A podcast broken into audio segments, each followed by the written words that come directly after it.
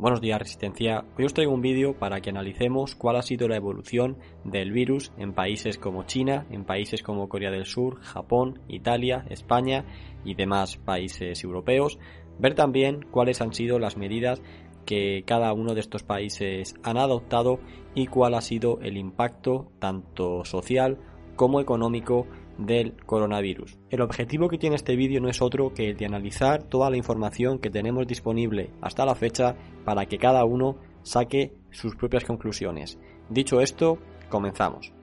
La investigación más reciente determina que fue el 17 de noviembre cuando la primera persona por coronavirus dio positivo en la ciudad china de Wuhan dentro de la región de Hubei. Se conoce que fue una persona de unos 55 años y a raíz de esa fecha pues no se supo muy bien cómo iba a evolucionar esto. Es famoso el médico chino que en teoría alertó en cuanto descubrió este nuevo coronavirus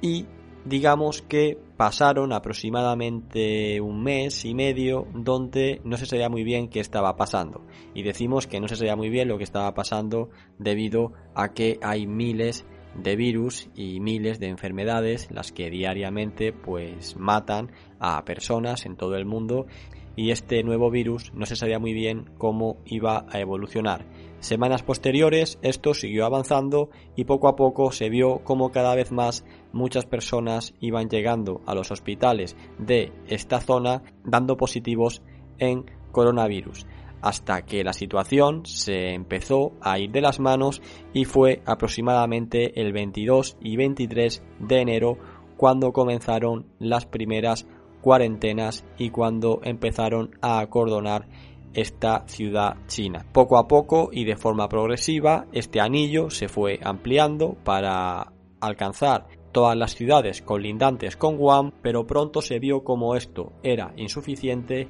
y poco a poco se extendió hasta casi todo el país y nos encontramos aproximadamente a finales de enero, principios de febrero, donde China se queda parcialmente paralizada. Todas estas zonas de cuarentena son tomadas por el ejército y se toman fuertes medidas de cuarentena donde se llegó incluso a tapiar edificios enteros con ladrillos, con tablones, con cadenas, para que nadie pudiera ni entrar ni salir de los mismos. Mientras todo esto se producía, países como Rusia, países como Japón, países como Corea del Norte y otros países colindantes con China rápidamente tomaron medidas y por ejemplo Rusia cerró sus fronteras prácticamente de inmediato. Otros países como Corea del Sur y como Japón, que ahora se ponen como referentes, lo que hicieron fue decretar esta cuarentena más o menos y salvando las distancias como ahora tenemos en España,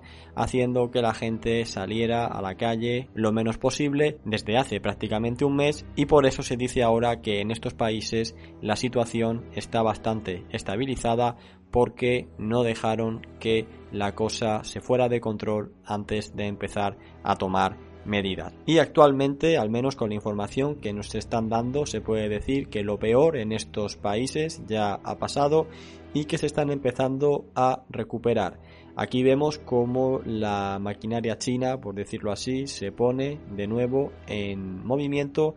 y con los datos que se han estado barajando, la producción industrial de China durante estos meses ha bajado en torno a un 25-20% y actualmente se encuentra en un 95% de su funcionamiento normal antes de que todo esto ocurriera. Bien, y una vez analizado lo que ha ocurrido en esta región del planeta, vámonos a esta, que es donde la mayoría de nosotros nos encontramos. También nos ve mucha gente desde Sudamérica y lo cierto es que en Sudamérica todavía la situación no es tan alarmante como en Europa, pero parece ser que no va a llegar a tanto porque están tomando medidas en esta región del planeta. Así que mientras ocurría lo que acabo de contar en China, en Europa lo cierto es que no se tomó ninguna medida y la información que llegaba era a cuenta gotas. Yo mismo hice un vídeo hace aproximadamente tres semanas donde dije que aquí había algo que fallaba. Y es que según los datos que se estaban dando por parte del gobierno chino y por parte también de los gobiernos de Occidente que decían que no estaba pasando nada, que no había que alarmarse, pues no tenía sentido que China estuviera tomando esas medidas si esos datos eran reales. Otra cosa es que los datos que se estaban dando eran falsos, que todavía a día de hoy no se sabe, pero en cualquier caso había algo ahí, como digo, que, que sigue a día de hoy sin cuadrar y es si Europa tenía la información de primera mano, no sabemos tampoco hasta qué punto se habrán comunicado los gobiernos europeos con el gobierno chino y demás regiones colindantes, pero imagino que no habrá habido ningún tipo de problema, otra cosa es lo que ha querido decir cada uno, pero en cualquier caso aquí no se hizo nada, hasta que en España aproximadamente el 31 de enero se dio el primer caso positivo en La Gomera, pero esto parecía que iba a quedarse como una cosa residual hasta que aproximadamente a mediados de febrero la situación en Italia se empezó a volver crítica y más o menos se puede decir que empezaron a estar como nosotros estamos ahora. Son famosos algunos de los viajes que se hicieron por parte de algunos equipos de fútbol de España a Italia y de cómo parece ser que la mayoría de jugadores y muchos periodistas de los que fueron allí vinieron con el virus. Y en España no nos empezamos a alarmar hasta aproximadamente finales de febrero, fecha en la cual ya comenzaron a dar positivos casos por coronavirus en todas las regiones de España, siendo las principales en Madrid, concretamente en la zona de Torrejón de Ardoz. Yo pude hablar con unos médicos a finales de febrero por motivos de un viaje que hice a la capital de España por un entierro y me estuvieron comentando que esto era imparable y que por desgracia se iba a extender por toda España sin que nadie pudiera pararlo, pero que no había motivos para preocuparse porque esto era un simple resfriado. Esto era la información, como digo, que se seguía dando de forma oficial por parte del Estado y por parte de la mayoría de las instituciones. Todo cambió esta semana pasada cuando España pasó de tomarse esto como una broma a tomarse esto en serio y este fin de semana, el 14 de marzo concretamente, se declaró el estado de alarma y hemos empezado a adoptar esas medidas que ya empezaron a tomar países como Corea del Sur, como Japón, como Rusia, desde que tuvieron noticia de que este brote se estaba produciendo en China. Luego también en Europa tenemos países como Francia, tenemos países como Alemania, que en un primer lugar tampoco estaban haciendo nada, de hecho hasta hace dos días Francia no había adoptado ninguna medida, Alemania tampoco,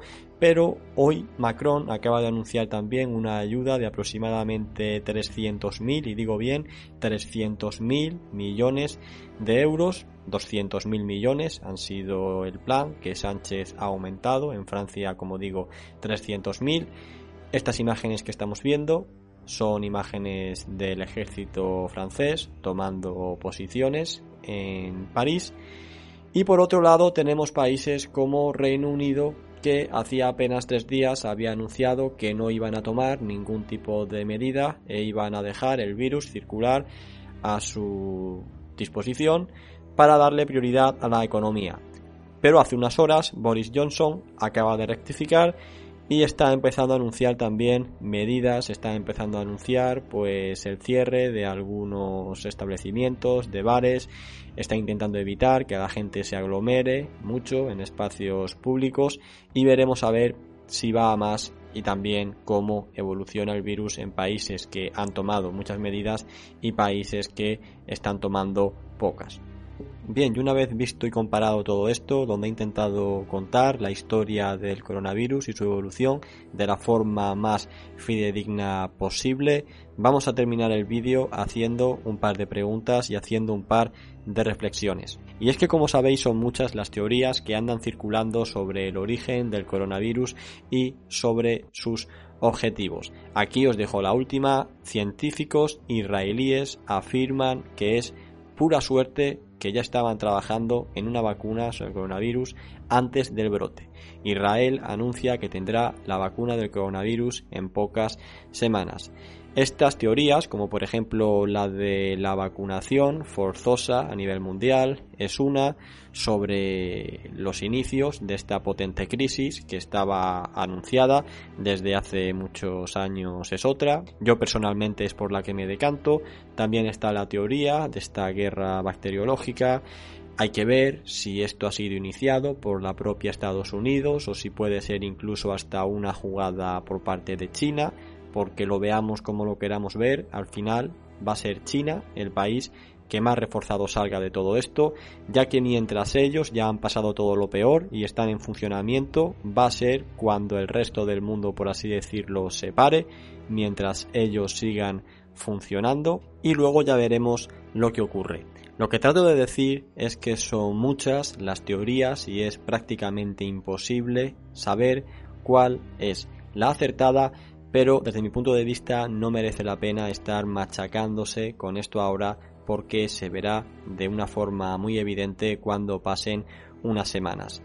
Una vez dicho esto, también quiero comentar que creo que no deberíamos de estar tan pendientes de estos medios de comunicación que están haciendo que mucha gente enferme. Y me explico. Hay mucha gente que estos días, pues porque tampoco tiene otra cosa que hacer, está pegada a la televisión y está pegada a las redes sociales y está entrando en un estado de preocupación sin precedentes. Y es muchas veces el propio cerebro humano quien nos crea la enfermedad debido a las circunstancias que estamos viviendo. Entonces, el estar todo el día en este estado de pánico, viendo por los medios de comunicación cómo se saquean supermercados, cómo la gente va a por el papel higiénico y tú entrar también en un estado de alerta, en un estado de pánico e ir e imitar esas propias acciones, haciendo que eso que te está mostrando por la tele al final pase, porque tú también lo reproduces, pues no es nada sano